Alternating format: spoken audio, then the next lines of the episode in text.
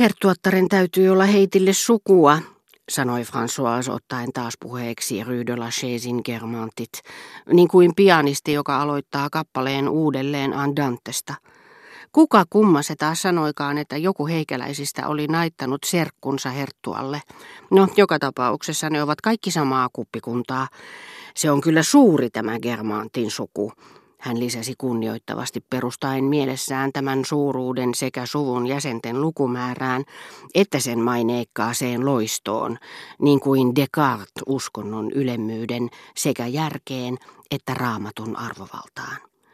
Koska hänellä oli vain yksi ainoa sana, suuri, näitä kahta käsitettä varten, hänestä tuntui, että ne olivat yksi ja sama asia – mistä näemme, että Françoisin sanavarastossa esiintyi niin kuin joissakin jalokivissä vikoja ja puutteita, jotka langettivat varjon hänen ajatuksiinsakin. Oiskohan niin, että heitillä justiin on linna Germantissa, kymmenen virstan päässä Combreesta. Silloin ne on sukua myös Algerian serkulle. Me ihmettelimme kauan äitini ja minä, kuka tämä Algerian serkku oikeastaan oli, kunnes kävi ilmi, että François tarkoittikin Angers kaupunkia. Kaukana sijaitsevat paikkakunnat saattavat olla meille tutumpia kuin läheiset. François tunsi Algerian nimen niistä kammottavista taateleista, joita meille joka uusi vuosi lähetettiin, mutta Angers ei sanonut hänelle mitään. Hänen kielensä niin kuin ranskan kieli yleensä, ja etenkin sen nimistö, oli erheitä täynnä. Aattelin kysyä sitä heitin hovimestariltaan, kuinka hänelle taas sanottiinkaan, ihmetteli François kuin protokollaan liittyvää kysymystä ainakin, ja vastasi siihen hetken kuluttua itse, Antoine. Niin aina, niin sille sanotaan, ikään kuin Antoine olisi ollut arvonimi. Hän tietää kyllä, mutta se mies on kuin mikäkin prinssi ja turhan tärkeä. Sitä luulisi, että se on kielensä niellyt tai unohtanut opetella puhumaan. Se ei vastausta anna, jos siltä jotakin kysyy, totesi François, joka sanoi antaa vastaus, niin kuin markiisi Tar de Sevigné. Mutta hän lisäsi sitten viekkaasti totuudesta poiketen, minä en muitten padoista piittaa, jos tiedän mitä omassani porisee. Ei silti jotakin siinä jutussa on vinossa. Eikä siitä miehestä voi sanoa, että se olisi urhea. Tästä olisi voinut päätellä, että François, joka Combreessa väitti urhoollisuuden alentavan miehet petojen tasolle, oli muuttanut mieltään, mutta ei. Urhea merkitsi samaa kuin työteliäs. Semmostakin kuulee, että hän varastaa kuin harakka, tämä Antuan mutta kuulupuheisiin ei aina ole uskominen. Tässä talossa palvelijat vaihtuvat yhtä mittaa portinvartioiden takia. Se kateellinen pari on aina herttuattaralle kantelemassa. Mutta oikea lorvi hän on tämä Antoine, eikä Antoines ole miestään parempi lisäsi François, joka muodostaakseen Antoinin nimestä feminiinin hovimestarin vaimoa merkitsemään, oli ilmeisesti penkonut kieliopillisen muistinsa kätköistä kaniikit ja nunnat, chanuan, chanuanes. Eikä hän siinä erehtynyt. Notre Damein lähellä on vieläkin katu nimeltä Rue Chanuanes.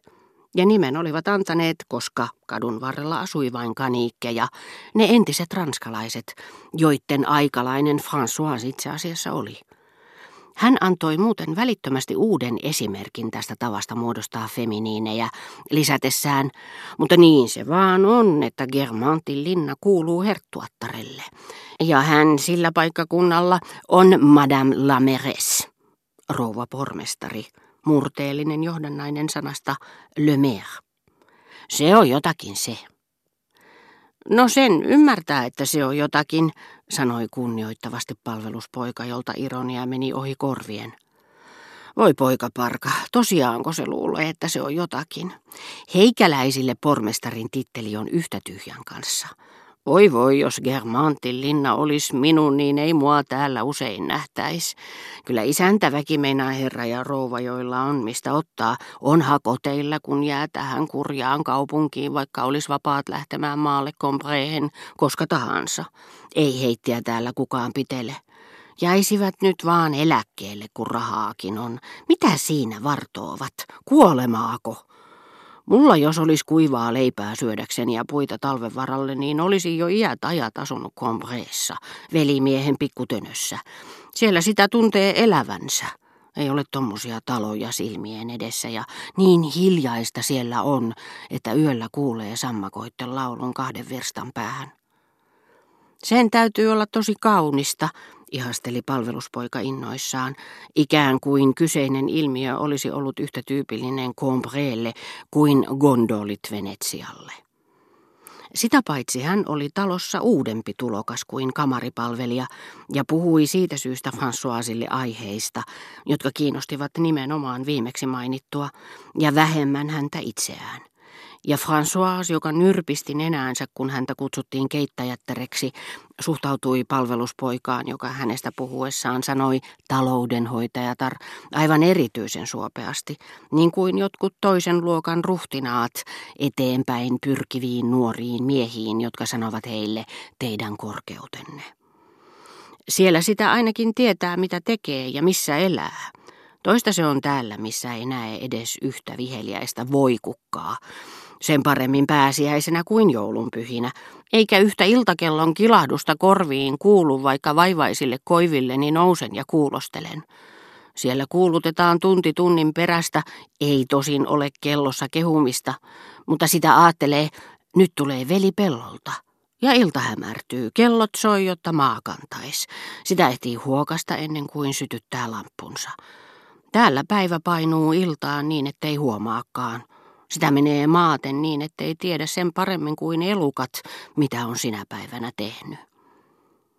Sanotaan, että Meseglis on kanssa kaunista seutua, kehui kiireesti palveluspoika, joka pelkäsi keskustelun saavan liian abstraktin käänteen, ja muisti onneksi kuulleensa meidän puhuneen Meseglisistä päivällispöydässä. Meseglis, tottahan toki, sanoi François kasvoillaan leveä hymy, joka niille aina kohosi, kun hän kuuli nimet Meseglis, Combré tai Tansonville. Ne kuuluivat niin kiinteästi hänen elämäänsä, että hän törmätessään niihin muualla, kuullessaan ne keskustelun kuluessa, tunsi iloa, samantapaista kuin se huvittunut hilpeys, jota arvovaltainen opettaja herättää luokassa, mainitessaan jonkun nykykuuluisuuden nimen, jota oppilaat eivät ikinä olisi uskoneet kuulevansa kateederin korkeuksista. Hänen mielihyvänsä johtui myös tunteesta, että nuo seudut merkitsivät hänelle jotakin sellaista, mistä muilla ei ollut aavistustakaan. Ne olivat kuin vanhoja ystäviä, joiden kanssa on koettu yhdessä ilot ja surut. Ja hän hymyili niille kuin ajatteleville olennoille, koska niissä oli niin paljon häntä itseään. Se pitää kyllä paikkansa, poikaseni. Meseglis on aika kaunista seutua, hän lisäsi ja naurahti tietävästi. Mutta kuinka sinä olet kuullut siitä puhuttavan, Meseglisistä? Että kuinka olen kuullut puhuttavan Meseglisistä? Kuka nyt ei olisi? Minä ainakin olen ja monta kertaa, vastasi poika rikollisen epämääräisesti, kuten asioista perillä oleva henkilö ainakin jollaiset aina kun yritämme objektiivisesti selvittää, mitä merkitystä jollakin meitä koskevalla asialla voi olla muille, estävät meitä siinä onnistumasta. Jaa, paree siellä olisi olla kirsikkapuitten siimeksessä kuin täällä hellan vieressä.